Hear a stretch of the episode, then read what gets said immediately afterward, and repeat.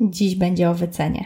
Ale zanim dokładnie o czym, z tej strony Agnieszka Gaczkowska, a Ty słuchasz podcastu o plotki dla twórców i fanów rękodzieła.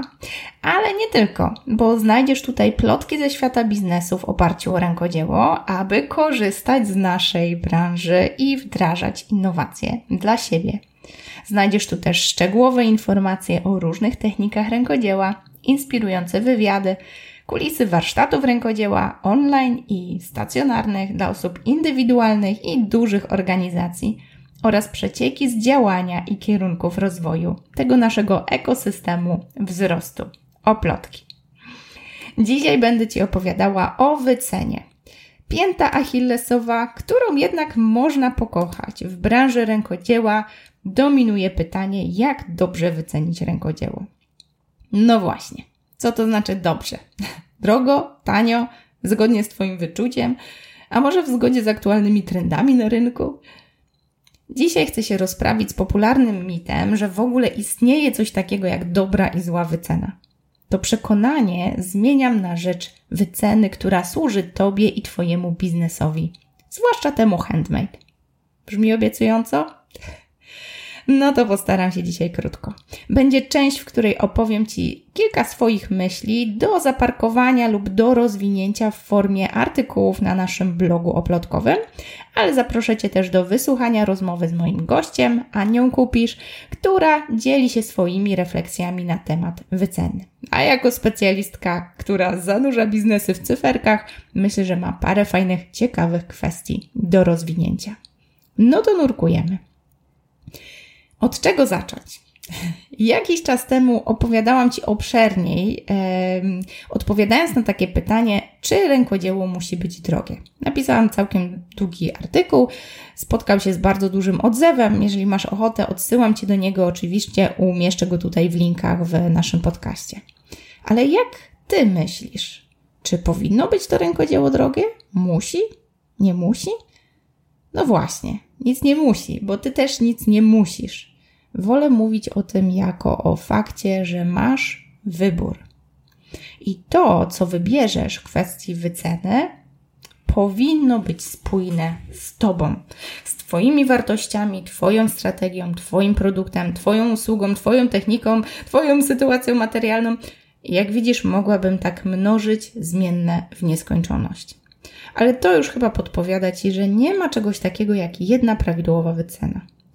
I choć kusi nas, aby wy, wykuć na blachę jakiś taki wzór, cena to materiały plus praca plus ewentualnie marża, no to rzeczywistość ma się jednak nijak do takiej generalizacji. Już dawno pisałam i mówiłam o tych kilku aspektach, które najczęściej przychodzą do głowy jako odpowiedź na pytanie, jak wycenić rękodzieło. Było o celu, czyli o zastanowieniu się, po co w ogóle sprzedajesz, no bo inaczej wycenisz, jeżeli chcesz dorobić parę stówek do pensji, a inaczej, kiedy masz na utrzymaniu rodzinę, czy no jeszcze inaczej, kiedy dajesz miejsca pracy, tak? Po prostu zatrudniasz zespół i Twoja firma się rozrasta. Pisałam też o przemyśleniu, kto jest Twoim klientem. No jak się domyślasz, nie każdy dysponuje zasobnym portfelem i cena powinna być dostosowana do potrzeb, ale też do oczekiwań konkretnego klienta. To, co dla niektórych będzie super okazją, super promocją, dla innych będzie sygnałem, że to niekoniecznie produkt dla nich. Każdy segment klienta wybiera e, i lubuje się też w innych półkach cenowych. Wspominałam o technice, w której tworzysz. Jednak nie da się ukryć. Mamy trendy, mamy sezonowe mody, mamy techniki, które aktualnie są bardzo popularne. Mamy też po drugiej stronie określone preferencje, na przykład określonych grup wiekowych dotyczących różnych technik rękodzieła. Pisałam też o tym, gdzie warto sprzedawać rękodzieło i o tym znaczeniu naszej marki. Nie tylko gdzie, ale jak. Jak wyglądamy, jak się prezentujemy, jaką świadomość tej naszej marki budujemy, w jakiej takiej półce cenowej, czy w jakim takim segmencie klienta się plasujemy. Jak widzisz, bardzo dużo jest tych kwestii.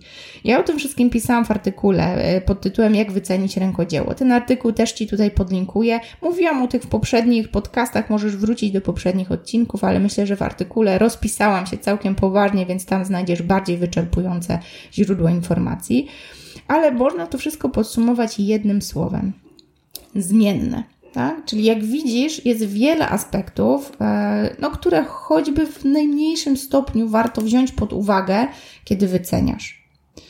Jest też coś takiego jak wszechogarniający strach przed wyceną rękodzieła. Bo mam wrażenie, że choć weźmiemy pod uwagę um, wiele zmiennych, tak, i no i ten sam fakt, że mamy w kwestii wyceny tak wiele decyzji, tych małych i dużych do podjęcia, sprawia, że jesteśmy często sparaliżowane strachem. Tkwimy po prostu w miejscu, nie robiąc nic, bo jest tak wiele decyzji do podjęcia. Jakiś czas temu też zaadresowałam tą kwestię, e, w, też w artykule blogowym, też go tutaj podlinkuję, bo jak widzisz, tych materiałów już jest dużo i nie chcę się tutaj powtarzać w dzisiejszym odcinku. Napisałam taki artykuł, dlaczego tak trudno jest nam wycenić rękodzieło. I tam mówiłam o takim szeroko pojętym mindsetie, czyli po ludzku. O tym, jak sobie poradzić z poczuciem, że cena, którą po podjęciu już tych wszystkich trudnych decyzji e, ustalę i mam poczucie, że patrzę na tą cenę i mam poczucie, że ona jest nieprawidłowa.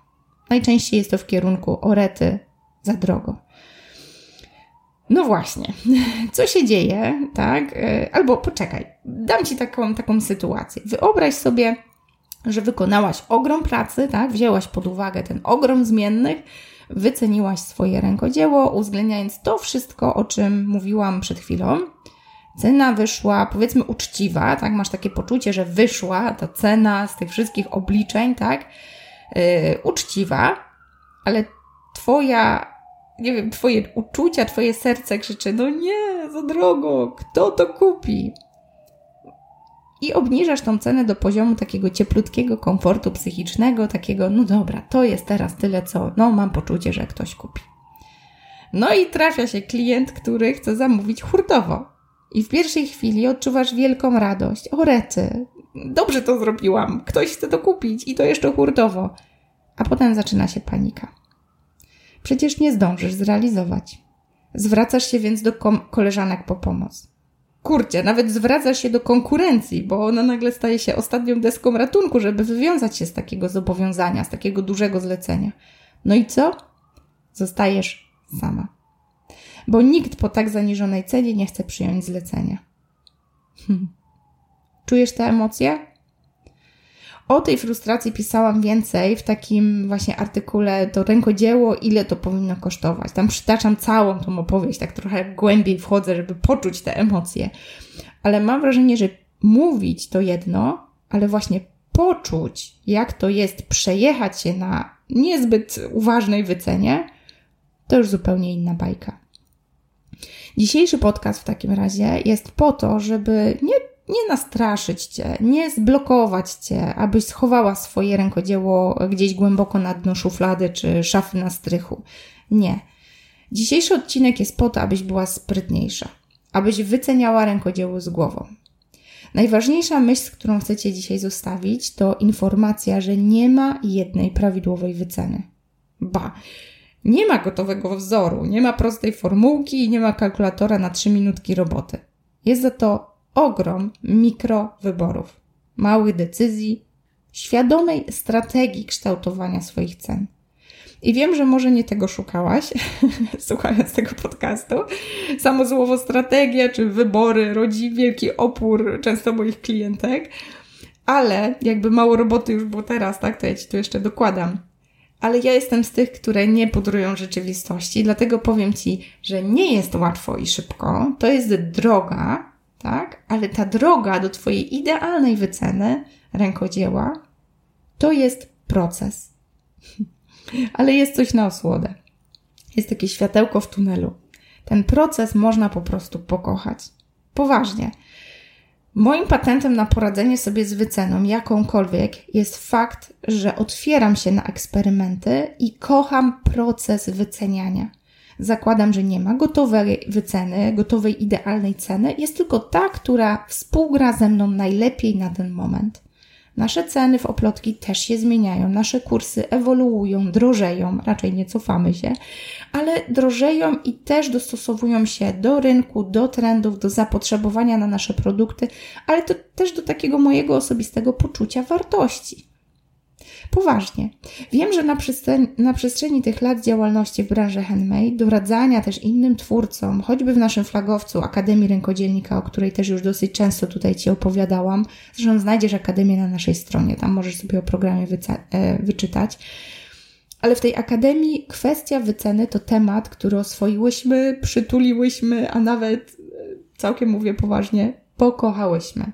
Mówimy o tym tak dużo i tak często, że stało się to totalną normą, że mówienie o wycenie może być fajne, może być przyjemne, a eksperymentowanie z cenami staje się takim troszkę ciekawym ubarwieniem naszej biznesowej rzeczywistości i takim trochę dreszczykiem emocji z uśmiechem na twarzy. Dlaczego? Bo jest z nami, był i będzie w biznesie. Po prostu nie da się pominąć tematu wyceny żeby działać. Po co więc torturować się nią, kiedy można sprawić, że stanie się naszym asem w rękawie, naszą przewagą konkurencyjną? Jesteś zaintrygowana? Mam nadzieję, że tak, bo właśnie chcę Cię zaprosić do rozmowy z Anią Kupisz, e, gdzie podyskutowałyśmy sobie tak trochę na luzie o takich już trochę bardziej konkretach, cyferkach, watach, citach, podatkach, marżach, tak, o takiej wycenie w praktyce, ta rozmowa to prawie godzina do konwersacji z Anią. Oczywiście na końcu Ania podaje namiary na swoje miejsca w sieci, więc w razie czego będzie Ci łatwo ją znaleźć. Ale ja też, zanim jeszcze wysłuchasz tej rozmowy, zapraszam Cię, jeżeli to, o czym Ci powiedziałam, w jakiś sposób z Tobą rezonuje, czujesz, że mówię do Ciebie i o Tobie, to zapraszam Cię do zapisania się na listę zainteresowanych kursem Pokochaj wycenę rękodzieła. W październiku 2022 roku wypuszczamy taką turbo odświeżoną wersję. Przez chwilę nie było można kupić tego kursu na naszej stronie, bo ściągałyśmy wszystkie wideo, nagrywałyśmy je ponownie, robiłyśmy nowe grafiki, żeby przyswajanie mm, tej wiedzy na temat wyceny i ułatwianie Ci podejmowania tych strategicznych decyzji było jeszcze fajniejsze, jeszcze przyjemniejsze.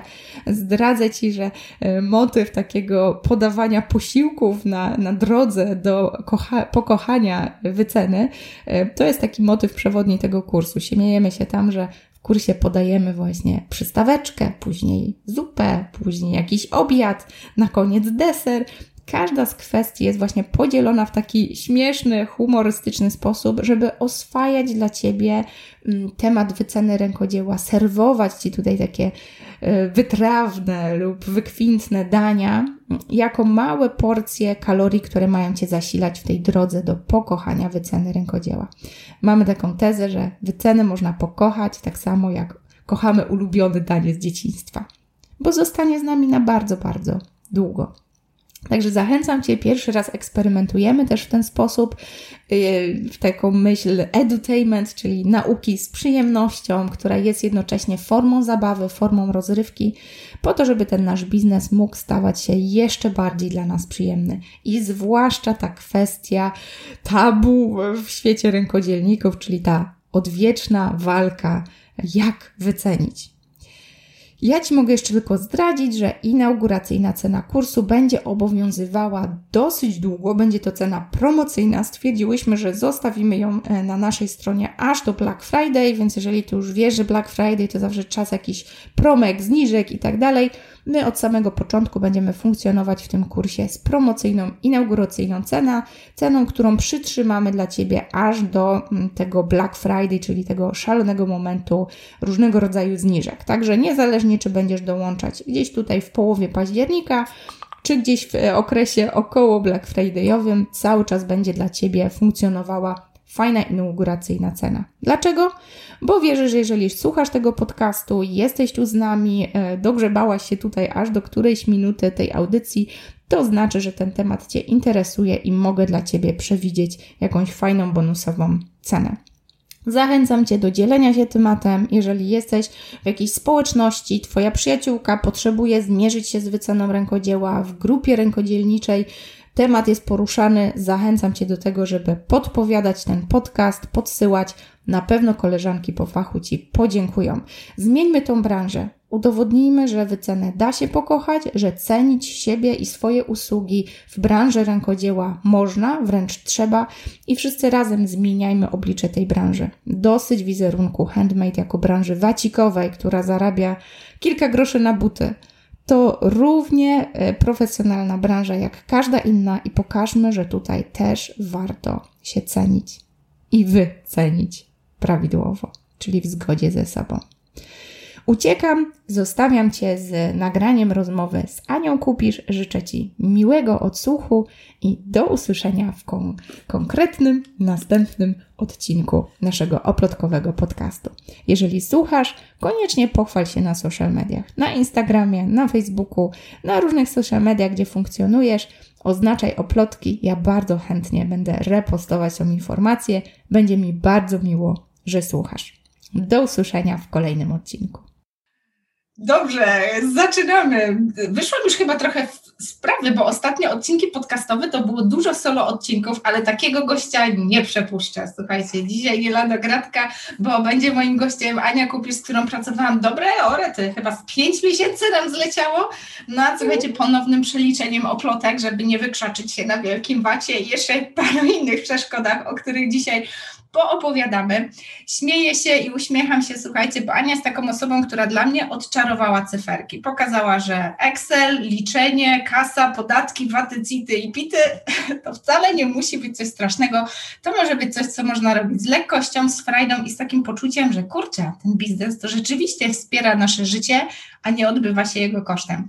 Więc dzisiaj, słuchajcie, przedstawiam Wam bardzo serdecznie Anię Kupisz. Oczywiście Ania powie parę słów od siebie, ale będziemy dzisiaj dyskutować o biznesie, o pieniądzach, o wycenie, trochę w kontekście rękodzieła, ale też bardzo uniwersalnie, bo jednak ta kasa zgadzać się musi. Cześć Ania, super, że przyjęłaś zaproszenie. Cześć, dzięki wielkie za zaproszenie, dzięki wielkie za przedstawienie mnie w ten sposób, więc witam e, Was wszystkie bardzo serdecznie. E, tak jak e, już Aga powiedziała, nazywam się Ania Kupisz. Jeśli miałabym powiedzieć kilka słów o sobie, no to chyba bym powiedziała tak. tak jestem ostatnio nazywana seryjny przedsiębiorca, tudzież seryjny biznes owner, bo rzeczywiście trochę tych biznesów, e, które prowadziłam, współprowadziłam, prowadzę. No tego się trochę nazbierało, biznesy, w które inwestuję. E, z takich rzeczy, myślę sobie ciekawych, to to, że w 2014 roku rozpoczęłam inicjatywę Firma jest kobietą, która do tej pory jest, e, trwa, składa się z bardzo fajnej grupy na Facebooku. Niestety Facebook nam nie zasięgi, ma problemu, przerzucamy się na podcasty, więc po, po, powstał podcast Firma jest kobietą, a dodatkowo oczywiście mm, już e, zbudował się de facto taki magazyn, który w formie newsletterowej e, dziewczyny otwierają. E, w związku z tym wiecie, cokolwiek się dzieje w social mediach, Firma jest kobietą trwa, a tam się dzielę właśnie swoim doświadczeniem i swoją wiedzą ponieważ kiedy już e, pracuję z ludźmi, to najczęściej pracuję z tymi kobietami, które już mają te obroty 200, 300, w zasadzie 300-400 tysięcy netto, no i zaczynają się problemy finansowe, bo um, czasami nawet jest tak, że pracuję z kobietami, które już mają obroty pod milion, tylko że, e, no fajnie, obroty są pod milion, czasem może i większe, tylko że tam nie ma zysku, to znaczy mhm. są pieniądze na pokrycie kosztów, ale ledwo starcza na wynagrodzenie dla przedsiębiorcy, dla właścicielki. E, no i ilekroć ona chce zainwestować w ten biznes, to musi decydować, czy ograniczyć swoje wynagrodzenie, czy zainwestować. No nie tak powinno być.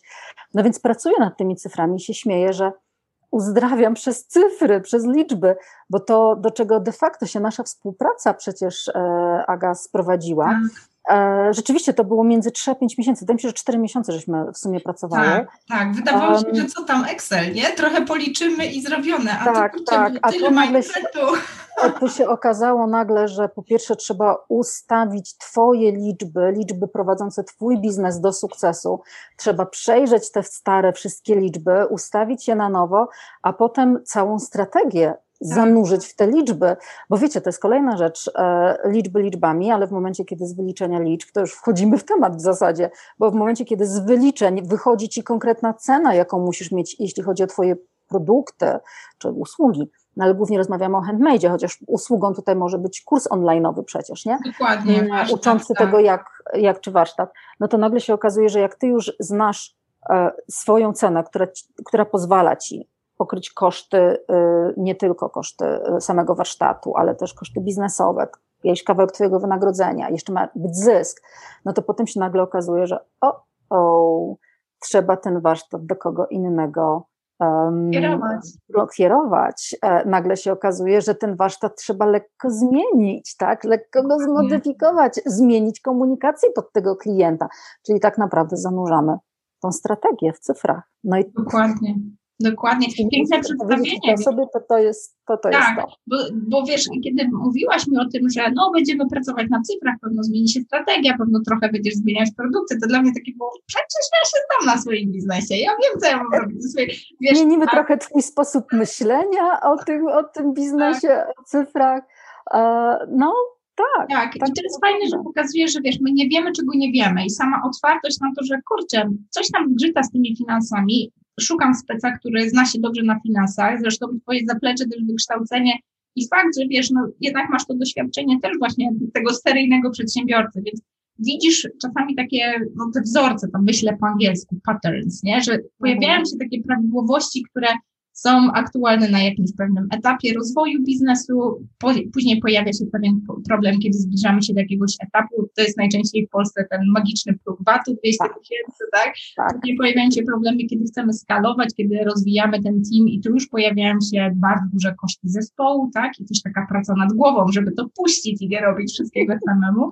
I bardzo się cieszę, że możemy o tym pogadać, bo mam wrażenie, że ja często dzielę się tym doświadczeniem na takim poziomie bardzo początkującym, i sama doszłam do takiej ściany, kiedy właśnie to był ten moment skoczenia na już trochę wyższe obroty, trochę wyższy poziom, też właśnie takie okiełznanie tego VAT-u i przyjęcie, że no trzeba znaleźć tutaj zupełnie inną strategię pracy też klienta, bo mam wrażenie, że nawet kiedy dzielimy się tym know-how tu w handmade hobby czy biznes, czyli mamy taki podstawowy Excel, gdzie twórcy rękodzieła liczą sobie, czy mi się to w ogóle opłaca i tak czasami jest olśnieniem, że my w ogóle możemy to policzyć, nie? Czy starczy na ZUS, mm. czy tam pięć koła na rękę, czy dziesięć, tak? Czy nam się uda, zaplanujmy.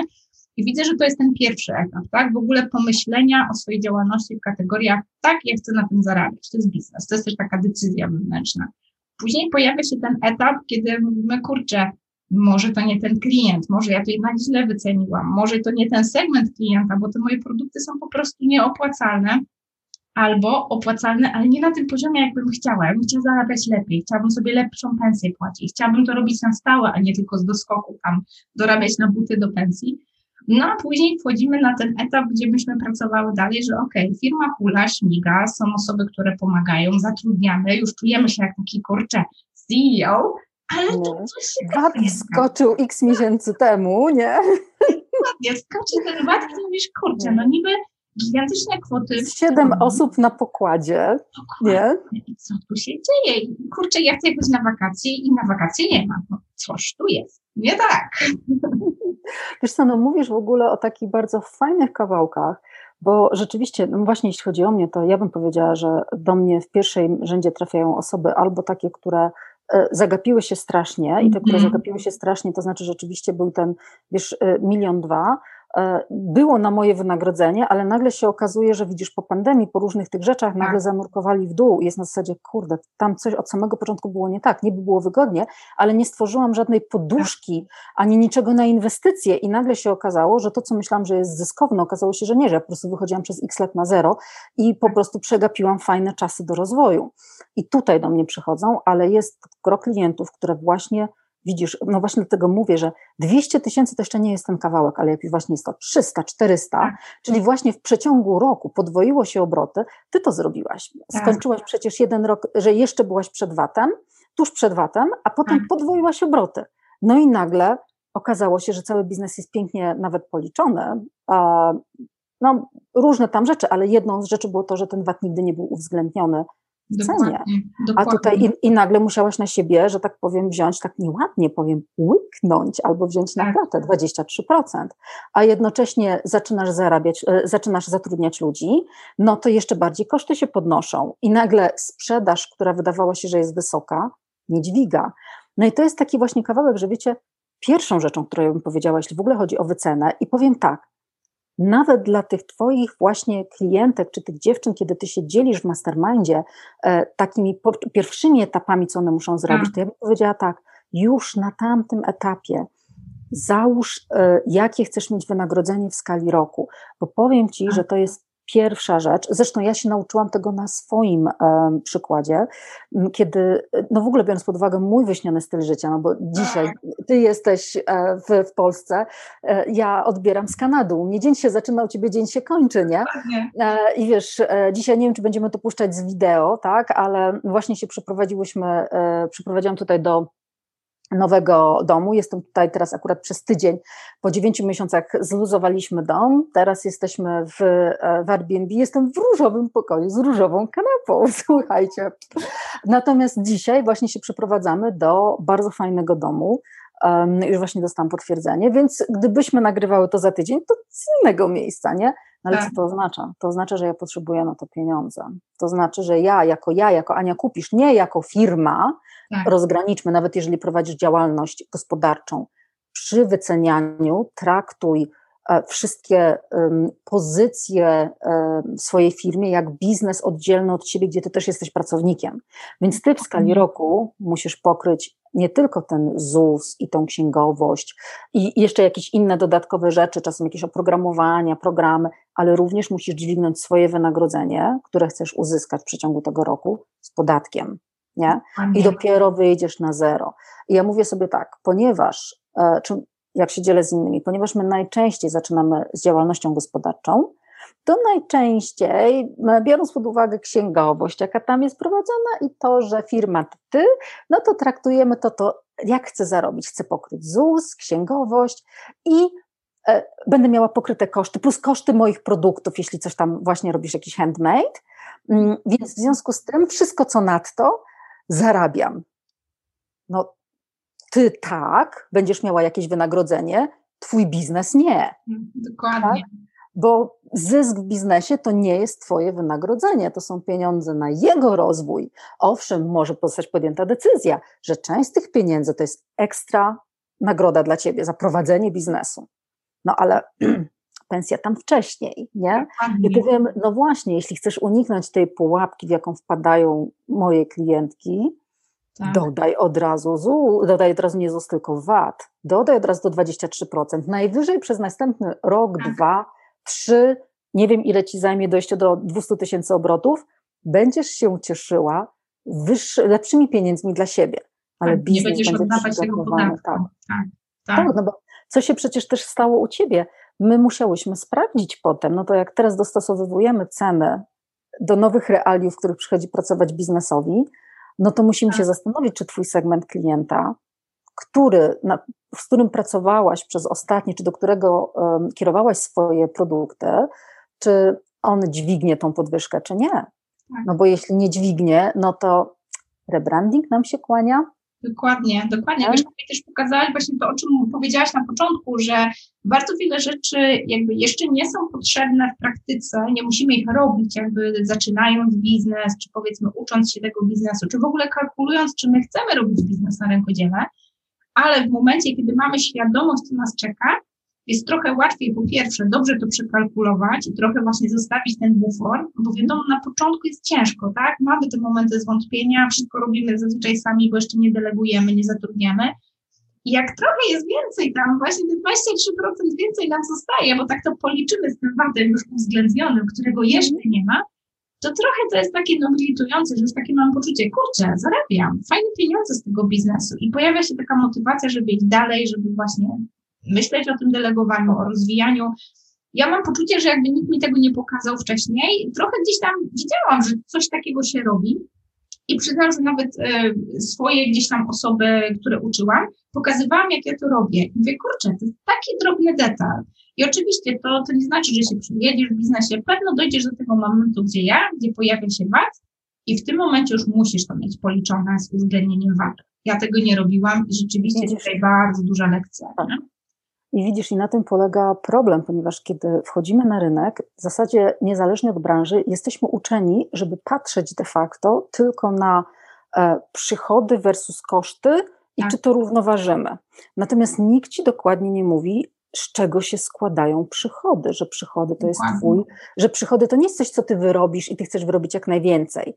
Twoje obroty roczne, to wcześniej, zanim je nazwiesz obroty roczne za na przykład 2021, to w 2020 postawiłaś sobie cel finansowy, tak. że mam dojść do tego typu obrotów i chcę takie obroty zrobić w 2021 na przykład. I z czego się składa ten cel finansowy? z jakich kosztów um, i że tam ma być uwzględnione Twoje wynagrodzenie, czy to wynagrodzenie z podatkiem ma być uwzględnione, nie? Jaki, e, jaki zysk? A jak się liczy ten zysk, no w ogóle teorii na temat tego, że to ma być 10% obrotów, 20% obrotów, że jak biznes to ma wiesz 50% kosztów, 50% obrotów, to już jest dobrze. Kurna, jedna masz najnormalniej, to się najnormalniej w świecie wylicza, tak? W zależności od tego, co chcesz w firmie zrobić w kolejnym roku. Liczysz, ile pieniędzy potrzebujesz mieć i tyle, nie? Dokładnie. Ale e, zobacz, ty też przechodziłeś różne kursy i też ja zdaję sobie sprawę z tego, że na dzień dobry jest tyle innych rzeczy, którymi trzeba się zająć, że ludzie odkładają te liczby i stwierdzają, ok, dobra, to żeby tylko te koszty z przychodami mi się zrównoważyły, tak, to, że koszty sobie, przychody sobie, że nie jest to w związku z tym w żaden sposób skalkulowane, że ceny się ustawia na zasadzie, zobaczy co konkurencji i może minus 20% albo minus 10%, żeby być bardziej atrakcyjnym, nie? Tak. A że konkurencja ustawiła te ceny dokładnie w ten sam sposób, oni nie wyliczyli ich, to inna bajka. No ale wiesz, jeżeli masz taki przekaz na rynku, sprzedaj, sprzedaj, sprzedaj, sprzedaż jest najważniejsza, sprzedaż jest najważniejsza, no to siłą rzeczy zaczynasz tak. wpisywać się w ten trend i zaczynasz gonić za sprzedażą. No i myślisz, że im więcej sprzedasz, tym więcej będziesz miała, tym będziesz miała więcej no pieniędzy. tak. No ale jak nagle ci się okazuje, że zaczynasz sprzedawać coraz więcej, to nagle się okazuje, że potrzebujesz pomocy w firmie. Więc to, co niby więcej zarobiłaś, nie idzie wcale do ciebie, tylko idzie na pracownika. I nagle się okazuje, że tworzymy firmę, i to jest na przykład case jednej z moich obecnych klientek. Bardzo fajna, bardzo fajna dziewczyna, to jest w ogóle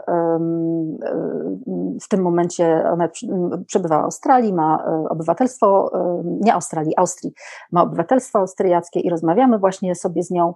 No i tak rozmawiam z nią i to jest, wiecie, tak, no, biznes się spina, to znaczy został stworzony biznes, e, w który opłaca wszystkich pracowników, e, który nie wymaga też od niej bardzo dużo pracy, ale w związku z tym ona nie ma wynagrodzenia. Czyli wszystko, co się zarabia, idzie na pokrycie ludzi, reklam, wszystkiego. Żeby się kręciło, dokładnie. Żeby się kręciło. Faktem jest, że u niej jeszcze były różne uwarunkowania, które do tego doprowadziły, tak?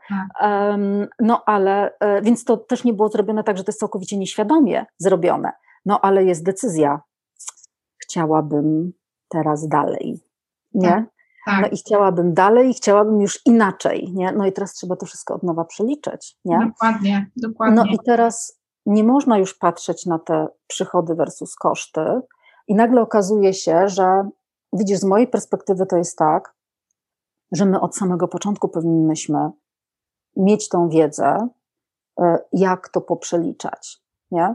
I dlatego ja też tam kombinuję, jak wiesz, udostępnić pewne rzeczy, typu na przykład usługę jednorazowego przeliczenia cen w, moich, w moim narzędziu kalkulacyjnym, tak? tak? Na zasadzie dostarczasz mi dane, wypluwam ci raport, um, bo myślę sobie, że to mogło być bardzo po prostu przydatne, żeby na dzień dobry dostać informację, jaką cenę masz mieć. Tak. No ale um, prawda jest taka, że się na tym nie skupiamy. Co więcej, nawet nie myślimy, że my tego potrzebujemy. No tak. sprzedaż jest najważniejsza. Ja myślę, że wiesz, w ogóle ten element y, edukacji takiej ekonomicznej, bo myślę, że to też jest taka wiedza, której my nie dostajemy na poziomie, nie wiem, no nawet studiów, tak? Ja mam wrażenie, że wiesz, no skończyłam architekturę. Ja skończyłam ekonomię, tak, na SGH gdzieś to po prostu w praktyce, nie? Wypracować. Dokładnie. Wiesz, pójdź na SGH i się zapytaj profesorów, którzy Ciebie uczą o przedsiębiorczości, o zakładaniu własnej firmy, czy oni mają własną firmę. No właśnie. I idź na zajęcia do tego, który Ci powie, że ma własną firmę, bo ja Ci powiem, że niestety tych profesorów, czy tych doktorów, którzy mają własny biznes, nie oparty o granty, tak, tak tylko własny biznes, to jest tyle, co kot napłakał, Dokładnie, bo oni się A ci, co mają własny biznes, to oni już tam nie uczą. Architektami, nie? I wszyscy, wiesz, na, na wykładach tych praktyków to były tłumy, a u tych profesorów to tam się tuchało tych nudów, wiesz, z książek sprzed 10-20 lat, nie? Ale pięknie mówisz, wiesz, też o, o wycenie, o tym liczeniu, bo jakby y, ja się spotykam w pracy z twórcami rękodzieła, zresztą w grupach mastermindowych też, że jakby jest ta chęć nauczenia się, opanowania, ale jakby trochę nie wiadomo, co pytać, trochę nie wiadomo, czego się uczyć. I mam poczucie, że przez to, że jakby ty się wyspecjalizowałaś w tej, w tej wąskiej właśnie działce związanej z cyframi, związanej z zanurzeniem strategii w cyfrach, to trochę też ja się czułam taka bardzo zaopiekowana. I na pierwszy rzut oka mi się wydawało, że to jest właśnie taka ta twarda wiedza, że to jest Excel, że to trzeba policzyć i jakby właściwie po to przyszłam.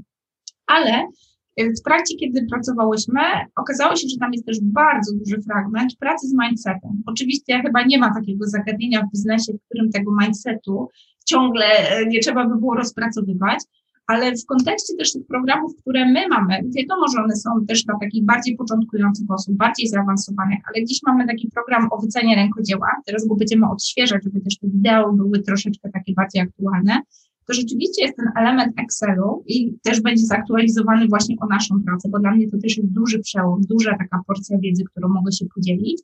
Ale z drugiej strony jest właśnie ten gigantyczny element mindsetu. Ja zauważyłam, że ty też masz taką lekkość pokazywania na tych cyfrach, e, i u mnie pamiętam, że wyłapałaś ten moment, kiedy właśnie było czarno na białym widać, że te ceny są po prostu za niskie. One nie dźwigną naszego kombajnu, tak, naszej organizacji, no bo oprotki to już nie jestem tylko ja, to już jest cała organizacja. No i tu pojawia się decyzja, albo podnosimy ceny, albo nie stać nas na tylu pracowników. I to już jest taka brutalna, wiesz, zero-jedynkowa gra.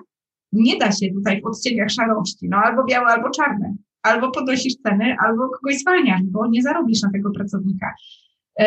Jak z Twojej perspektywy, wiesz, to wygląda? Bo pewno też obserwujesz takie rzeczy, takie punkty, gdzie właśnie my jako przedsiębiorcy mamy ten, ten kawałek mindsetowy niezaopiekowany i on sprawia, że popełniamy te błędy, wiesz, w w tym liczeniu. To pozwól, że po pierwsze zacznę od tego, że um, strasznie się cieszę e, i w ogóle strasznie się ucieszyłam, jak w ogóle zobaczyłam wśród Twoich kursów ten kurs o wycenianiu rękodzieła bo myślę sobie, że dlaczego o tym mówię? Dlatego, że widzicie, zabawa polega na tym, że nie nauczysz się pływać stojąc na brzegu basenu. Czyli e, nie możesz się uczyć e, na przykład wyceniania na sucho. Musisz to zrobić w swoim biznesie na żywym organizmie, bo tak. inaczej się nie da. Dzisiaj też miałam rano spotkanie właśnie z klientami. To jest studio projektowe i no i wiesz, i to jest tak, że prezentuje im ten, wiesz, super zaawansowany dla nich kalkulator, tam jak te projekty mają wyliczać, e, no ale straciłam na moment dostęp do um, ich danych, e, które mi udostępniali. W związku z tym nie mogłam im tego pokazać od razu na jakimś ich przykładowym projekcie. Uwierzcie mi, to stwierdziliśmy, dobra, to tak to działa, przerywamy spotkanie i spotykamy się za dwa dni, żeby dokończyć, czyli włożyć was do wody i w wodzie wam pokazać, jak to wyceniać. I teraz dlatego sobie, dlaczego sobie myślę, że dlaczego to jest takie ważne, żeby się tymi cyframi zająć, dlaczego tak się cieszę, że masz dla osób właśnie, które zaczynają swoją przygodę, ten e, kurs o wycenie rękodzieła. E, szczególnie, że masz to ten kurs nie o wycenie po prostu, ale rękodzieła z tą specyfiką. Tak. Dlatego, że w momencie, kiedy zaczynasz pracować na liczbach, zaczyna się proces mindsetowy. Czyli oczywiście ja mogłabym mówić bardzo jasno, że tak, będziemy tutaj głębokie procesy robić, bo tak naprawdę przez te kilka miesięcy przeszłaś głęboką metamorfozę przekonań odnośnie biznesu, prowadzenia biznesu, tego, co się opłaca, co się nie opłaca, metamorfozę, jak to, jakby w ogóle bardzo duży kawałek związany i z zatrudnianiem ludzi, i z mm, inwestowaniem. No, to jest w ogóle niesamowite. Można powiedzieć, że wiesz, że ja to obserwuję, jak wiesz, z tej takiej e, finansowej poczwarki robi się motyl. Tak. Nie, to są, to są po prostu głębokie de facto zmiany e, w, w nastawieniu, w sposobie myślenia, e, o niesamowitym wpływie na późniejszy sposób Twojego działania i zachowania w biznesie, co sprawia, że ten biznes ma przeogromne możliwości stania się biznesem przewidywalnym, stabilnym emocjon e, emocjonalnie, to też, to też. Bo to stabilny emocjonalnie się staje, bo firma się staje finansowo stabilna e, i do tego tak. zyskowna.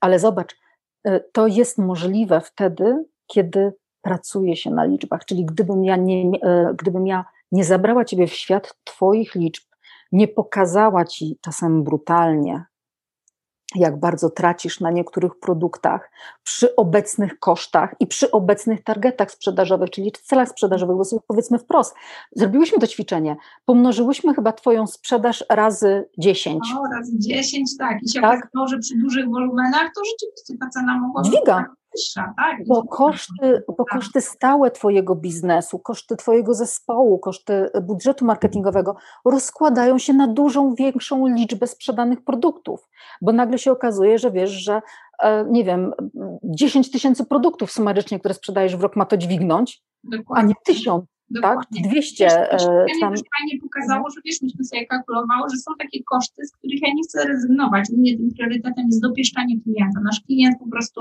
kupuje, nie wiem, kurs szydełka i teraz będziemy co miesiąc uwalniać, wiesz, nowy moduł, bo my tak chcemy dopieszczać te osoby.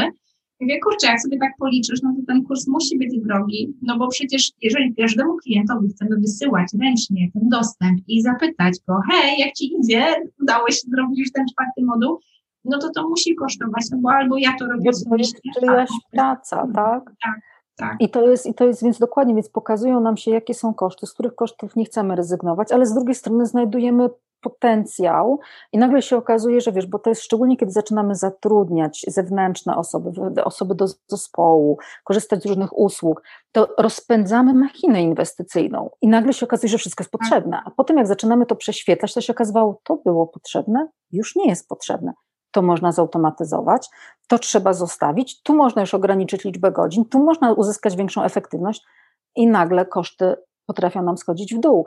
Ale zobacz, znowu, to co się zadziewa? Ja ci pokazuję to na liczbach i jednocześnie prowokuję proces myślowy i przekonania, które mówią, tego nie można ruszyć, tak? A ja podważam i mówię, można. Tak. Można zrobić tak, można zrobić tak, można zrobić jeszcze inaczej. Więc tak, dlatego z mojej perspektywy, ja się na przykład, e, można powiedzieć, bardzo cieszę, jeżeli, chodzi o mój background, że to, jeśli chodzi o moją edukację, o to, co stoi za mną, że tak, to jest ekonomia i rozumienie e, makroekonomicznych rzeczy i w związku z tym ja wiem, jak obecna inflacja i tak. inne rzeczy, które się dzieją dookoła na całym świecie, będą impaktować finansowo Twój biznes. Tak. E, bo wiem, co się będzie działo, z, bo wiem, jak się będą zachowywać klienci, wiem, co się po prostu dzieje, bo rozumiem makroekonomię. Makroekonomia składa się, ekonomia składa się z ludzi. To nie jest tak, że to są jakieś dziwne procesy, to wszystko za tym stoją ludzie. Mhm. Ponieważ rozumiem makroekonomię, mikroekonomię i finanse, tak, i do tego dokładamy komponent, no właśnie, psychologii, czyli faktu tego, że ja jestem z wykształcenia też psychologiem, nie tylko ekonomistą, że ja skoczyłam w szkołę coachów, um, trenerów, więc ja mam to podejście, mam to zrozumienie procesów ludzkich i możliwość i umiejętność prowadzenia tych procesów i pracy na mindsetie. Jak tego do tego jeszcze dodajemy po prostu doświadczenie biznesowe, no to ja mówię, no to dobra, to cię zabieram. Możemy jechać, Możemy jechać, nie? No ale znowu, ja odnalazłam to u siebie na takiej zasadzie, że zobaczyłam, jaką magię mają cyfry, w tak. przyspieszeniu procesów zmian, jeśli chodzi o sposób myślenia i postrzegania. Bo wiesz, stwierdzenie, no nie, no słuchaj, no ale e, ty jednak potrzebujesz tu podnieść ceny, Jezus Maria, uciekną mi klienci, a ja mówię, tak, a jak tego nie zrobisz, za, e, w przeciągu sześciu miesięcy bankrutujesz i zwalniasz przez cały swój zespół. Tak. I jak się czujesz z tym, że twój zespół, który na ciebie liczył, nie ma pieniędzy? Tak? I jak się czujesz z tym, że ty nie masz pieniędzy? Jak się czujesz z tym, że nie możesz swoim dzieciom na przykład dać tego, tak. tego, tego i tego, jeżeli jesteś w związku małżeńskim albo w jakimkolwiek innym związku partnerskim, tak, zrzucasz całą odpowiedzialność, przesuwasz presję zarabiania na drugą osobę i ona musi ją dźwignąć. I nagle jest, no nie. Że nie bawimy się w biznes, tylko rzeczywiście płacimy kredyty tak. rachunki. Wiesz, dla mnie zrobiło też to taką dużą, e, dużą pracę na przekonaniach, bo jestem dzieckiem dwójki przedsiębiorców. Jakby e, miałam w sobie takie przekonanie, że ja jestem takim przedsiębiorcą, który widział e, i doświadczył na własnej skórze, że jest to sinusoida, że raz jest super dobrze, raz żyjemy na takim high life'ie, a raz jest gorzej w biznesie, bo przychodzi jakiś kryzys i koniec. Ale mam wrażenie, że rodzice zatrzymali się na poziomie rozwijania swoich firm i jakby nigdy aktywnie nie pracowali właśnie nad budżetowaniem, nad tworzeniem poduszek finansowych, nad takim, takimi mm, narzędziami, które wypłaszczają nam tą sinusoidę, czyli jakby zabezpieczają nas na wypadek dołku w tej sinusoidzie. I miałam przekonanie, że przedsiębiorczość to już ma tak trochę wpisane, że właśnie o, raz jest lepiej, raz jest gorzej, a to wtedy improwizujesz, a to musisz mieć twarde nerwy. I trochę to we mnie było. I ty mi po raz pierwszy pokazałaś właśnie tą pracą na cyfrach, że No to nie do końca tak. Oczywiście to życie przedsiębiorcy nie jest tak powiedzmy płaską sinusoidą jak życie na tacie. Zawsze będzie dynamiczne, tak. bo zawsze będzie, będą inne rzeczy, które będą się działy. Będziesz tak. siebie zawsze, wiesz, to znowu z angielskiego challenge'ować, czyli wyzwania sobie stawiać, tak. nowe cele, nowe produkty, tam będzie tylko można doprowadzić do tego, że tam jest więcej ekscytacji, tak. stresu. Tak, ale się okazuje, że rzeczywiście przez to planowanie finansów, przewidywanie, tworzenie właśnie takiego planu finansowego i później patrzenie, ok, w tym miesiącu jesteśmy powyżej planu, poniżej planu, tutaj się zadziało, co przewidzieliśmy, tutaj coś nam wyskoczyło, jak to korygujemy, żeby osiągnąć powiedzmy nasz plan roczny, czy my w ogóle chcemy osiągnąć taki plan, czy może kalibrujemy w górę albo w dół.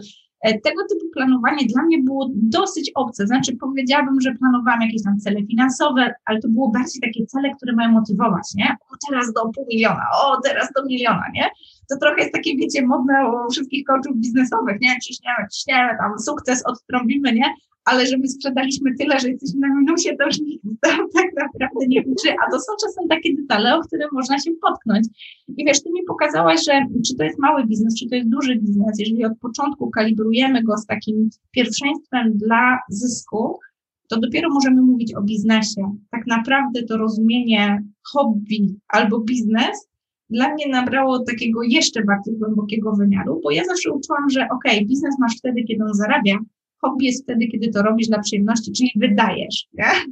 A tutaj nabraliśmy jeszcze takiego wymiaru biznes jest wtedy, kiedy ty czujesz, że możesz zaplanować to, ile zarabiasz. Nie tylko zarabiasz, ale ty jesteś w stanie zaplanować i podjąć świadomą decyzję, ile chcesz tak. zarabiać, jak chcesz zarabiać. Nie? Właśnie widzisz, no bo to jest ten kawałek, w którym ja mówię wyraźnie, to nie jest tak, że idziesz na rynek i chcesz sprzedać jak najwięcej. Tak. Jest cel, ile ja chcę sprzedać, a w związku z tym jaką ja muszę zrobić kampanię, do ilu osób ja muszę dotrzeć, jak ja muszę zrobić konwersję. E, wtedy zaczynam sobie patrzeć, co mi się zgadza, co mi się nie zgadza. Wtedy, wtedy możemy planować. Co więcej, jeżeli nie osiągamy jakiegoś swojego celu sprzedażowego z danego miesiąca, możemy popatrzeć, jak to wpływa nam na kolejne miesiące. Czy tak jak powiedziałaś, tak. muszę zrobić dodatkowy lunch, czy nie muszę robić tego dodatkowego luncha, czy nie muszę tego sprzedawać. I to jest taki kawałek, bardzo ważne, bo to jest tak, jak powiedziałaś, można od samego początku prowadzić biznes w taki sposób, tak. żeby rzeczywiście prowadzić go na większym luzie. Ja powiem też więcej, że widzisz, my mamy to takie zrozumienie, że zysk, tam bardzo często mamy złe skojarzenia z zyskiem, że zysk, wyzysk, tak? Że w tak. ogóle to jest żyłowanie, żeby zrobić ten zysk. A nagle ja bym powiedziała, że w, tym, w tej mojej nomenklaturze ten zysk daje poczucie bezpieczeństwa tobie jako właścicielowi firmy, ponieważ część tego zysku to zawsze będzie ta poduszka finansowa. Dokładnie. E, I to poczucie bezpieczeństwa jest ważne nie tylko z punktu widzenia ciebie jako właściciela, który ma sobie wypłacać konkretne pieniądze, bo musisz po prostu zadbać o swoją rodzinę, no najnormalniej w świecie. To nie jest tak, że można mieć bardzo często się mówi śmieciowe biznesy albo wacikowe biznesy. Mhm. Wacikowe to w przypadku kobiet, śmieciowe w przypadku mężczyzn. Tak, bardzo często używa się terminu w przypadku biznesu handmade. Tak, że, że tu się nie zarobi. No nie, tu można zarobić, jak się odpowiednio to weźmie i e, poprzelicza i wyskaluje, no ale ten zysk ma ci dać tą poduszkę, szczególnie jak zaczynasz też kogoś zatrudniać, bo ta poduszka to również są przyszłość, przyszłe, wy, przyszłe wynagrodzenia dla Twoich pracowników, jeżeli będzie jakiś słaby miesiąc, który może się Dokładnie. zdarzyć. Więc to jest w ogóle wiesz, myślenie w innych kategoriach w ogóle o zysku, że zysk daje nam możliwości inwestowania w firmę, a to oznacza, że jeżeli mamy fajne produkty, mamy jakąś misję pod tym biznesem, to to nam daje możliwości szerzenia tej misji, docierania z tymi produktami do coraz to większej liczby osób. Z drugiej strony, jak generujesz zysk, no to generujesz też powiedzmy większy budżet marketingowy, to masz możliwości mhm. dotarcia do większej liczby osób, masz możliwości wtedy obniżenia ceny.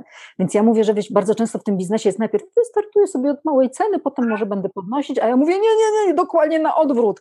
Wystartuj od ceny zaporowej, najzamożniejszy segment klienta, jaki jesteś w stanie zdobyć, tak? A jak potem będziesz miała wolumeny, tak jak zrobiliśmy to ćwiczenie z tobą, już razy 10 pomnożyłyśmy, to sobie można ceny obniżać, to sobie można dawać rabaty. Jest dokładnie odwrotnie. I teraz, ale zobacz, jaki mamy trend na rynku. Trend na rynku jest taki, wiesz, nawet dzisiaj mi się wyświetliła reklama. W weekend zrobiłem, to taki mentor amerykański, więc w weekend zarobiłem 273 e, e, tysiące. Chcesz wiedzieć jak? oczywiście na jakimś tanim kursie online'owym. Tak. No a ja bym zadała temu panu bardzo proste pytanie. A po opłaceniu kosztów ile ci kurna zostało? Dokładnie, dokładnie. Nie? Bo wykręcenie miliona obrotu i tak. więcej jak milion kosztów, tam to nie jest sztuka. To ja to potrafię zrobić w dzień. Nie? Tak, tak. Ale, ale żeby stało w portfelu, to już jest inna sztuka. Wiesz, tu też dotknęłaś fajnego tematu właśnie tych świadomych decyzji finansowych, bo dla mnie też była bardzo duża zmiana tego myślenia o rozwijaniu biznesu, e, gdzie musiałam podjąć jakąś świadomą decyzję, że jakby spółka obrotki to jest ten podmiot, który zarabia i tutaj rzeczywiście cele finansowe są tym celem nadrzędnym, to ma zarabiać, Natomiast jest drugi podmiot, którym jest stowarzyszenie i tutaj cele są zupełnie inne. Tu jest właśnie ta misja, to szerzenie gdzieś tam rękodzieła i tu trochę jest tak, że ta spółka finansuje stowarzyszenie, on wie, a co tam, kto mogę temu zabronić, stać mnie, będę sobie finansować, wiesz, misję.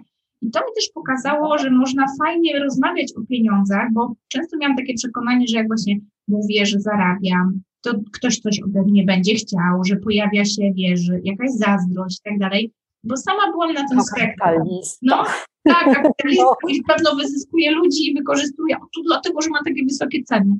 I kiedy zobaczyłam siebie trochę już po tej drugiej stronie, to zrozumiałam, skąd się bierze ta nasza taka, wiesz, zazdrość, zawiść do ludzi majętnych, bo pojawia się taki etap w Twoim rozwoju, że to już nie jest tylko o zarabianiu, jak tu, wiesz, właśnie wykręcić te duże kwoty, tu wchodzi już opowieść o tym, jak zarządzać majątkiem, jak to zrobić, żeby właśnie może nie oddać w formie gigantycznego podatku, ale przekazać to na cel charytatywny, bo odliczysz od podatku, tak? Jak to zrobić, żeby mądrze zainwestować, bo może zainwestować nie wiem, to, jest też, biznes, nie? To, jest, to jest też kawałek, w którym zaczynasz po prostu myśleć, kiedy zarabiasz pieniądze i tak. znowu dzisiaj właśnie pokazałam klientom, tak długo, póki ze swojej własnej spółki ZO będziesz wyjmować pieniądze umową o pracę, a możemy, mamy inne formy wyjmowania y, legalne, dodajmy, ze spółki za pieniędzy po innych opodatkowaniach, to nagle okazuje się, że w skali roku Unii, bo tam jest dwóch wspólników, wyobraź sobie, że tam jest różnica 80 tysięcy na podatkach. Tak. No I teraz zobacz, jak ja teraz mówię, nie musisz mieć takiego dużego biznesu jak moi klienci, ale jeżeli ty robisz już obroty powiedzmy koło tych 200 tysięcy, nawet czasem już ich 100 tysięcy, 150, a już nie daj Boże 300-400 i jesteś na działalności gospodarczej, to ja sobie myślę, Jezus Maria, nie dość, że płacisz tego ZUS-u teraz w Nowym Ładzie tak, bardzo no dużo, nie, ma, nie, masz wpływu, w spółce za masz wpływ na wysokość składki e, ZUS, jaką płacisz. Decydujesz nie o tym. Tak. Dodatkowo y, musisz płacić 19% podatku, bądź jesteś na skali, rzadko kiedy możesz się w ryczałt złapać, tak? Który będzie cię satysfakcjonował albo w kartę podatkową, no to to oznacza, że ty kurna płacisz tych danin strasznie dużo. I teraz ja sobie myślę tak, ja osobiście wolę te daniny zmniejszyć tak. i nawet uzyskiwać kilka tysięcy rocznie, bo te kilka tysięcy to ja zadecyduję, jak ja chcę je wydać. Czy tak. chcę je wydać, bo chcę zainwestować w swoje dzieci, czy chcę je wydać, mówiąc tak, przepraszam, nieładnie powiem, najwyżej wytniesz, rozpieprzyć na przyjemności. Dokładnie tak. tak? Czy najnormalniej w świecie wziąć i pomyśleć, ok, jest fundacja, która potrzebuje pieniędzy, jest, zbierają na jakiś, nie wiem, na jakąś operację dla kogoś, albo mogę tak. komuś pomóc, ale mam wybór, tak? tak? Jeżeli płacę takie, a nie inne podatki, to ceduję ten wybór na państwo. I w państwie zawsze będzie tak, że część tych środków zostanie przejedzona na różne rzeczy, z którymi ty się nie zgadzasz. Tak, nie masz wpływu na te decyzje. Dodatkowo to, o czym mówisz, że tutaj, wiesz, decydujemy też jakby na jaką, wiesz, formę opodatkowania, a często tutaj na przykład nasi rynkodzielnicy no, mają obowiązek VAT-u na przykład na dzień dobry, czyli nie czekają do tego progu 200 tysięcy, na przykład jak pracują ze złotem, srebrem, jakimś... Od razu muszą wejść. Tak, tak, od razu wchodzą na VAT-y i pojawiają się takie historie, gdzie my y, jakby na poziomie rozwoju biznesowym jesteśmy gdzieś na początku i jakby kierujemy się tymi zasadami, które są aplikowalne, może dla nawet nierejestrowej albo gdzieś tam wiesz, zaczynającej działalności na niskim ZUS-ie, e, a tu nagle się okazuje, że my kurczę potrzebujemy operować jak spółka za to, o, tak, tylko że nikt nas nie nauczy, jak ta spółka działa. Dla mnie to było bardzo takie, wiesz, odświeżające, ale też pokazało, że to nie jest czarna magia, to nie jest zarezerwowane, wiesz, dla tak jak ty, osób po SGH, które kumają ekonomię na trochę większym poziomie niż przeciętny Kowalski. Uwierz mi, na SGH nie wszyscy, nie każdy po SGH kuma ekonomię. wiesz, tak to też było u nas na architekturze, nie? Ale wiesz, cieszę się, że o tym e, porozmawiałyśmy, bo e, wiesz, chcę Ci zadać jeszcze jedno pytanie. Szanuję Twój czas, więc też nie chcę przeciągać. Myślę, że i tak wszystkich wyślemy do Ciebie, wiesz, w linkach do naszego podcastu, mm, czy tutaj w opisach na YouTubie, bo pewnie też e, opublikujemy na YouTubie.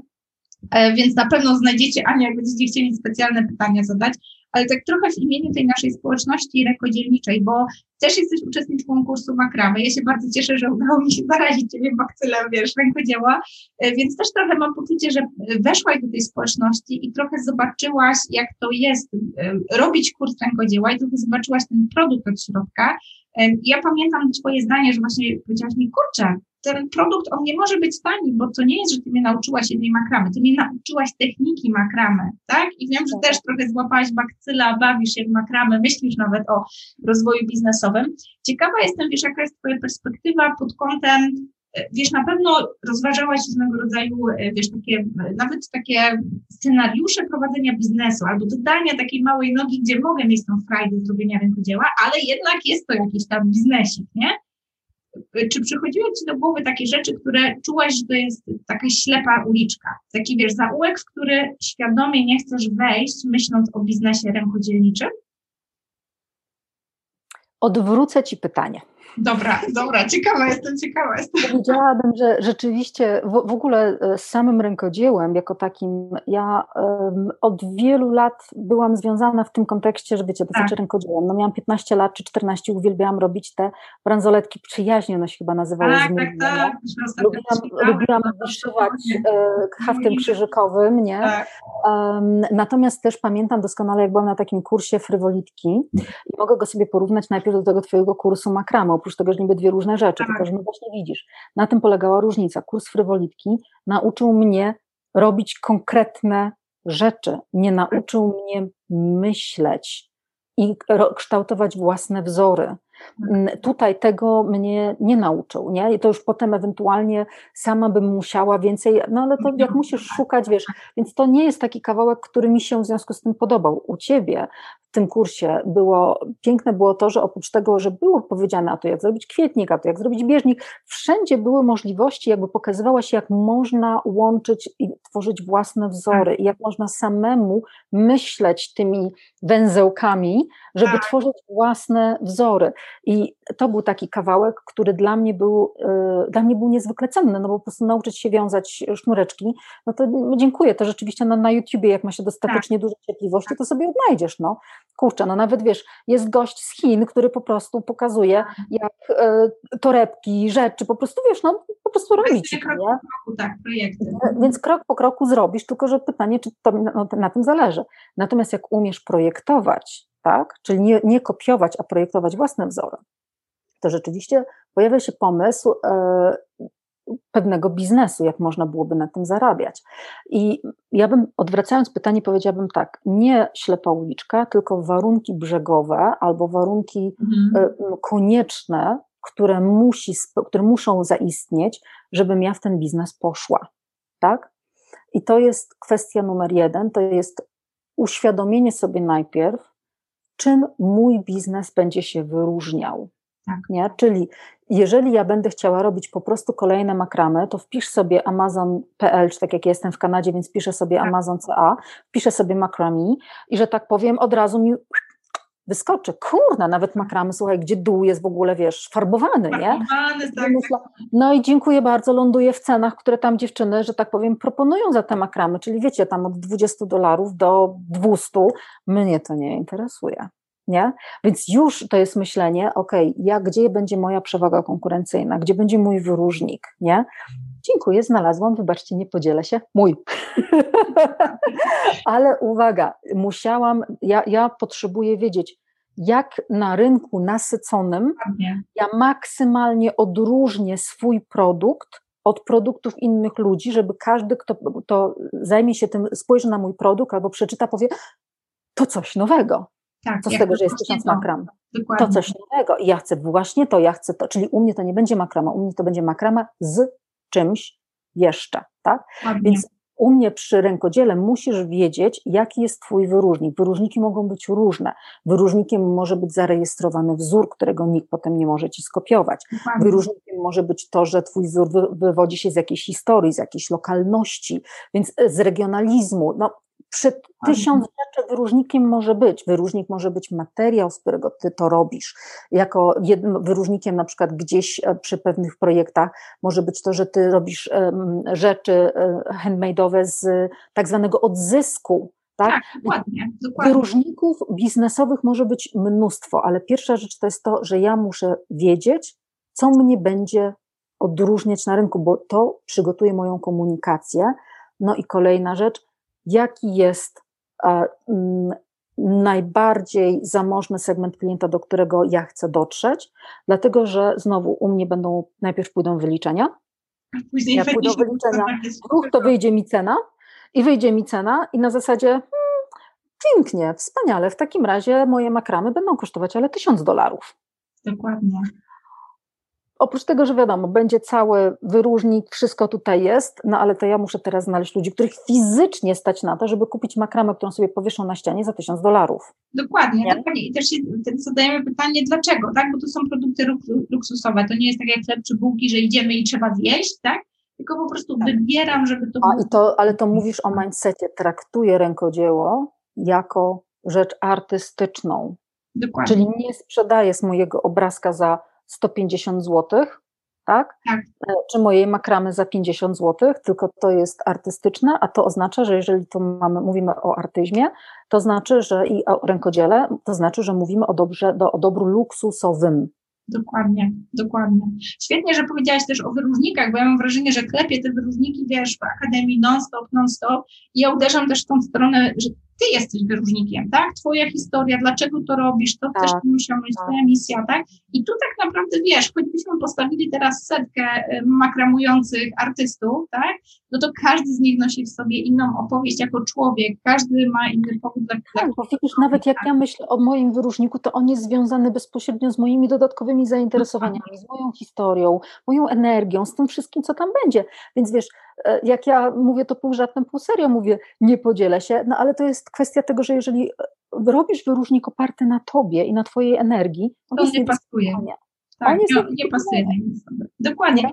Fajnie zapętliłyśmy, wiesz, do tego, co cieszę się, bo zazwyczaj kończymy pod, odcinek podcastu i wybrzmiewa, mam wrażenie, czysto ta powtarzalna myśl, że tak naprawdę w biznesie liczy się to, aby po, pogrzebać głęboko w sobie i szukać tych zasobów tego, co ja mogę zaoferować światu, co ja takiego unikalnego mam, co jest czymś, czego po drugiej stronie brakuje i ja się mogę tym podzielić. Trochę na zasadzie, że mi się to przepełnia i trochę mogę, wiesz, bo z pustego Salomon nie naleje. I mam wrażenie, że też trafiłaś do nas jakby po, po, po tą makramę, nie w momencie, kiedy wiesz, użyłaś y, y, jaki tu teraz kolejny biznes zacząć, tylko właśnie szukałaś tej rozrywki, szukałaś tego odprężenia, a jakby ta myśl, że hej, mogę z tym zrobić krok dalej, przyszła do ciebie w momencie, kiedy już była ta frajda, nie? Kiedy już było to, to zadanie, którym jakby chcemy się dzielić o plotki.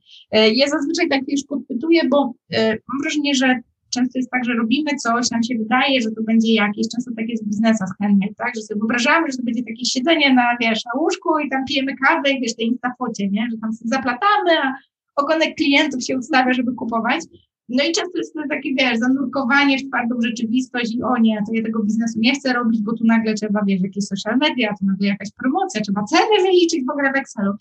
I e, ja się tak śmieję, że zawsze na koniec takie, takie pytanie, wiesz, o taki fuck up, nie? Takie lekcje, które dostaliśmy od losu. Ja sama mam wrażenie, że ta przygoda właśnie z skoczeniem na, na ten próg VAT-u, tymi wielkimi obrotami, którymi się trochę tak zachłysnęłam i tym takim otrzeźwiającym, kurczę, coś tu nie gra, bo, bo, bo gdzieś tutaj no brakuje, coś, coś mi tu zgrzyta. To była taka właśnie bardzo otrzeźwiająca lekcja, i bardzo się cieszę, że odebrałam ją w odpowiednim momencie, bo jakbym trafiła do ciebie, nie wiem, rok później, nie wiem, tam robiąc już dwa miliony rocznie, to ciężko by było wyjść z takiego finansowego, wiesz, z takiej błędu obliczeniowego, tak? Im później do mnie ludzie trafiają, im większe mają obroty, tym trudniej im. Trudniej, dokładnie, nie? Więc jestem ciekawa, wiesz, jak wspominasz, wiesz, swoją ścieżkę dochodzenia do tego punktu, gdzie jesteś teraz, gdzie naprawdę hojnie dzielisz się swoją wiedzą, doświadczeniem i też takim, wiesz, tym, co odkryłaś, że jest takie właśnie takie twoje, nie? Takie ze środka tam wypływa. Jak patrzysz na tą swoją podróż, to masz taki moment zwrotny, taki wiesz, może taki fuck up, który teraz patrzysz i mówisz, kurde, to była najcenniejsza lekcja. Ja mam poczucie, że tak było z tymi finansami. To była bardzo cenna lekcja, bo znowu jestem napompowana, żeby odświeżyć, wiesz, kurs o wycenie i nowy moduł w Akademii. E, ciekawa jestem, czy u Ciebie coś było takiego, co Cię właśnie tak zainspirowało do jakiejś takiej zmiany, poważnego zwrotu i jesteś tu, gdzie jesteś właśnie z tego powodu. Wiesz co, u mnie zwrotem były przepływy finansowe. U mnie punktem zwrotnym w moim życiu było to, że na przestrzeni całego roku liczby się zgadzały, mhm. ale nie było stabilności w trakcie tego roku. Czyli nie było pełnej kontroli nad tym, i znowu to jest moja decyzja, jak ja chcę, żeby pieniądze wpływały w mojej firmie i jak chcę, żeby wypływały. Nie na zasadzie zobaczę, jak będą wpływały i zobaczę, jak będą tak. wypływały i będę starała się tym. Nie, to jest moja decyzja. Okej, okay, tak. ja mam ustalone ceny, mam ustalone jakby to, jak ma to wyglądać w przeciągu całego roku, ale teraz ja potrzebuję, żeby konkretne pieniądze wpływały w każdym miesiącu, konkretne wypływały. Mm, I ewentualnie, jeżeli pewne pieniądze nie wpływają mi w tak. konkretnym miesiącu, to ja zahamuję ich wypływ tak? Tylko znowu nie zahamuję ich wypływu w taki sposób, że nie zapłacę komuś faktury i będę cicho jak mysz podmiotu, może się dopiero za dwa tygodnie wezmą i obudzą. Ja będę rozmawiała, będę sprawdzała z, z ludźmi, gdzie y, opóźnienie y, terminu zapłaty nie wywoła perturbacji w cudzym biznesie. Są biznesy, w których mhm. wywołuje to perturbacje, są y, biznesy, w których nie wywołuje to perturbacji.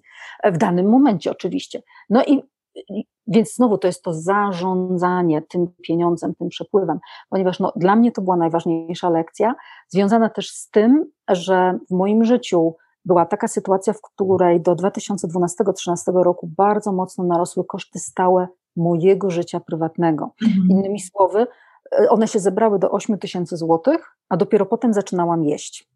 E, więc i żebyście miały jasność, my mówimy o kosztach typu kredyt, tak? tak? Mówimy o kosztach typu pewnego rodzaju narzędzia oszczędnościowe, które wymagały ode mnie, od nas wtedy inwestycji co miesiąc 1500 zł i nie mogliśmy przerwać, bo była klauzula w umowie, której nie zauważyliśmy, że jak przerwiemy, to tracimy wszystko. Tak? tak? Więc jakby wiecie, to, to też są takie pewne, takie mniejsze lekcje, tak, ale no nagle się okazało, że e, mamy koszty stałe życia 8 tysięcy i dopiero potem zaczynamy jeść, co oznacza, że absolutnym minimum dla mnie na rękę była już pewna kwota typu ala 10 tysięcy, e, tak. a do tego były koszty stałe firmy, które były nie do ścięcia, tak? No i w tym momencie ja muszę mieć pieniądze na każdy miesiąc. Tak, na to, żeby pokryć, tak? Więc ja, więc zarządzanie, no i znowu taka, taka też wiecie lekcja, że jak pojawia się więcej pieniędzy, to niekoniecznie od razu możesz je wydać na wakacje czy na cokolwiek, bo nagle się okazuje, że potem jest problem, nie? Więc to taki z takich rzeczy, to powiedziałabym, że to. Świetnie, nie? świetnie, bardzo cenne. Zobacz, że czy tam jest tak, że nie potrzebujemy, wiesz, jakiegoś strasznie wywrotowego momentu, ale potrzebujemy takiego momentu podjęcia świadomej decyzji, takiego powiedzenia sobie, ja chcę, żeby było tak.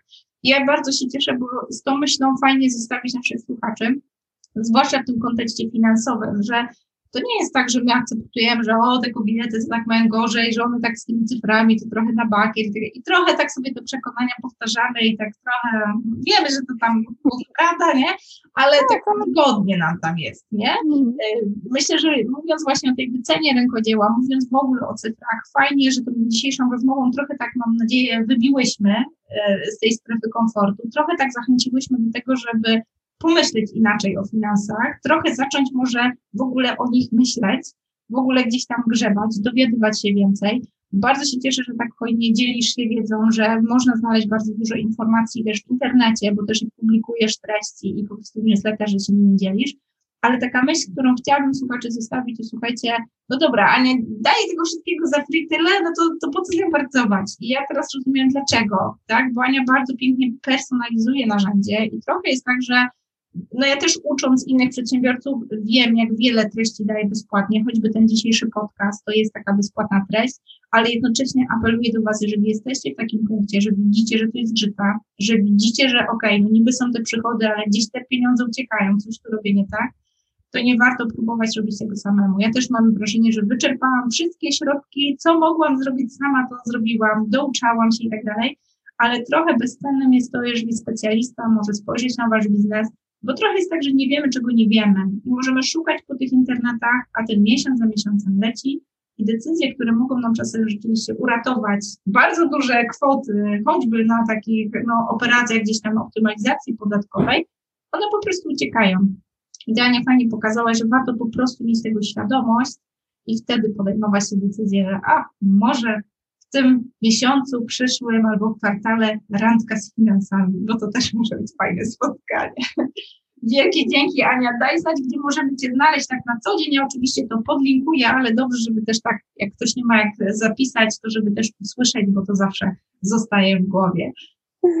Więc przede wszystkim wejdźcie sobie na stronę firma jest kobieta, no bo oczywiście bez polskich znaków, czyli nie kobieta, tylko firma jest kobieta.com albo firma jest kobieta.pl. Wylądujecie na tej samej stronie, um, dlatego że y, tam od razu będziecie mieli dostęp do pewnych artykułów, y, będziecie też mieli możliwość zapisania się na newsletter, a właśnie modyfikuję mail powitalny i w mailu powitalnym już Wam wysyłam bardzo dużo materiałów, do odsłuchania, które mają pootwierać Wam klapki na, na oczach, ale też gdzie mnie możecie znaleźć? Społeczność Firma jest kobietą na Facebooku. E, dołączcie sobie. E, bardzo serdecznie Was tam zapraszam. Tam już w tym momencie jest ponad 160 live'ów merytorycznych, e, więc e, również tam mnie możecie znaleźć. No i zapraszam Was do podcastu, który znajdziecie i na SoundCloudzie, i na iTunesie, który się po prostu nazywa Firma jest kobietą. Więc wszędzie firma jest kobietą. Tak. I jak najbardziej, jeśli macie jakieś pytania, no to też na stronie internetowej znajdziecie e-mail do mnie. Po prostu piszcie, tak? E, nie zawsze będę w stanie odpowiedzieć w przeciągu 24 godzin, ale naprawdę staram się odpowiadać na, na wszystkie maile i na wszystkie wiadomości, tylko no czasami niestety trzeba trochę zaczekać. Dokładnie. No i bardzo Wam dziękuję, bardzo Tobie dziękuję za zaproszenie, Wam dziękuję za odsłuchanie. Mam nadzieję, że się potwierały trochę klapki i ja powiem tak, jasne, próbujcie sami, ale jak widzicie, że nadal Wam się na różnych etapach nie spina, czy to będzie e, związek miało ze sprzedażą, czy z finansami, to wtedy nie bójcie się rzeczywiście inwestować, żeby szukać wsparcia i pomocy specjalistów, bo wtedy rzeczywiście możecie ten biznes poderwać do góry. Dokładnie, dokładnie. Wielkie dzięki Ania. Myślę, że świetne nagranie. Zostawiamy naszych słuchaczy z całkiem sporą porcją wiedzy, a jest tego jeszcze dużo, dużo więcej. Także mam nadzieję, że do zobaczenia i zakochacie się w tych cyfrach, trochę tak jak wy. Dzięki wielkie, do zobaczenia. Ale, ale to nie wszystko. Zanim jeszcze uciekniesz, zapraszam Cię do tego, aby pochwalić się, że słuchasz tego podcastu, podzielić się na Instagramie, na Facebooku. Koniecznie oznaczaj nas jako oplotki. Postaramy się też repostować tą informację. Jest nam bardzo miło, że słuchasz i po prostu chcemy to docenić. Natomiast jeżeli masz ochotę podzielić się informacją o tym podcaście e, i o kursie, który nadchodzi, to zapraszam Cię do opisu w opisie do tego odcinka podcastu znajdziesz listę zainteresowanych osób naszym kursem. Wypuszczamy go już w połowie października, więc lada chwila. Myślę, że później podmienimy ten link na bezpośredni link do samego kursu. Ja już pełna ekscytacji nie mogę się doczekać, no, że materiały już gotowe, zmontowane, zremasterowane, z świetnym humorem na pokładzie kursu, więc nie mogę się doczekać, kiedy oddam go w Twoje ręce. Dlatego, kiedy słuchasz tego odcinka, prawdopodobnie kurs lada chwila w eterze lub już hula po internetach. Rozprawmy się z tą wyceną raz na zawsze i pokażmy, że rękodzieło to nie branża wadcikowa. Tutaj należy się cenić i dobrze wycenić. Do zobaczenia i do usłyszenia w kolejnych odcinkach.